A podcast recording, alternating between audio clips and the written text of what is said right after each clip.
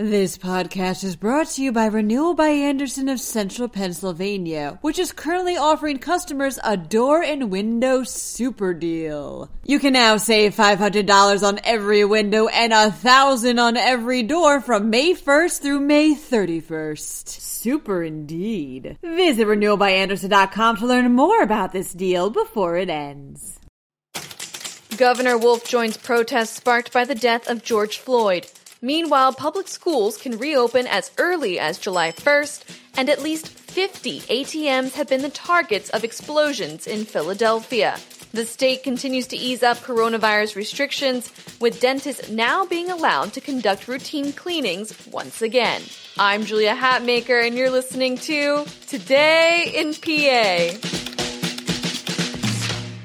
Governor Tom Wolf marched alongside hundreds of Pennsylvanians protesting injustice and gun violence in Harrisburg on June 3rd. The protests marked the fifth straight day of protests in the Keystone State, all sparked by the death of George Floyd in Minneapolis. Floyd died while being detained by police. A now fired officer knelt on Floyd's neck for nearly nine minutes, even after Floyd lost consciousness. That cop, Derek Chauvin, has been charged with manslaughter and second degree murder. Three other officers who failed to intervene were charged on June 3rd with aiding and abetting murder. The protest in Harrisburg was peaceful, and those marching were joined also by the city's mayor and police commissioner, in addition to the governor, reports PennLive.com. Also peaceful was a protest in Carlisle where hundreds attended a Black Lives Matter rally. In Pittsburgh, hundreds attended a vigil calling for racial justice and an end to discrimination, according to the Pittsburgh Post Gazette. The city's mayor also advocated on Wednesday for a full third party investigation into police conduct during protest on Monday, where tear gas and less lethal rounds were used to disperse the crowd. Mayor Peduto also wants the Office of Municipal Investigations and the Citizen Police Review Board to work with the American Civil Liberties Union, NAACP, and the United States Attorney for the Western District of Pennsylvania in its investigation of the police's actions during the protest. Thunderstorms couldn't deter hundreds of protesters from marching for a fifth day in Philadelphia, reports the Philadelphia Inquirer. One of the demands of protesters was met, though, in the morning. The statue of controversial mayor and former police commissioner Frank Rizzo was removed overnight from its spot at the city's municipal services building. For many, Rizzo has long been a symbol of police brutality towards minorities in the city. The statue, which had been defaced during a protest over the weekend, is currently in storage while the city decides what to do with it. Public schools can reopen for in person learning as early as July 1st in Pennsylvania, reports Jan Murphy with PennLive.com. Each school district and charter school will have to come up with a health and safety plan that covers cleaning, sanitizing, ventilation, and hygiene practices. It must also include plans for monitoring student and staff health and for dealing with a situation where someone demonstrates symptoms of the virus. The plans could include having students wear masks or conducting temperature checks at school entrances. The school district's plan must be approved by the local school board and submitted to the state. It must also be posted on the school's website. Philadelphians have gone to sleep with the sound of explosions nearly every night this week, as thieves have used explosives to blow up at least 50 ATMs in an effort to steal them or take the money inside, reports the Associated Press.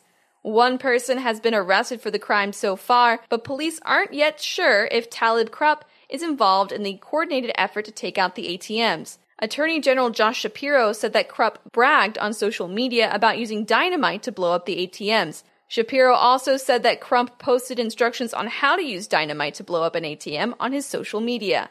When Krupp was arrested, cops said they found enough dynamite to blow up at least four ATMs in his vehicle. Another individual, a 24 year old man, died after being injured while trying to explode an ATM on June 2nd. The Philly Voice reports that the ATM explosions have been caused mostly by quarter sticks of dynamite that are not made commercially. According to Philadelphia Police Commissioner Danielle Outlaw, most of the ATMs targeted didn't even have money in them. Routine teeth cleanings are back on the dental care menu in Pennsylvania. The Pennsylvania Department of Health has updated its guidelines for offering dental health care in the midst of the coronavirus pandemic.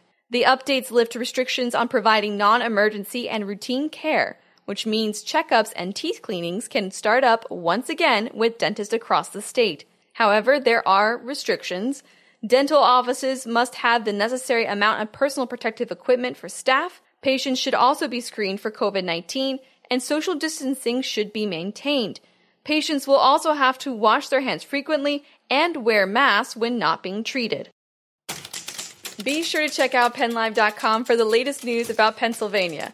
I'm actually based out of Philadelphia, and I have to say the explosions have been crazy to hear every night. It's always about the time that I'm recording this episode, too, so maybe you'll hear some of the booms in the background. Probably not, though. I had the mic pretty far away from the window. I'm Julia Hatmaker, and I'll be back tomorrow morning with another episode of Today in PA. Thank you so much for listening, and have a tremendous Thursday.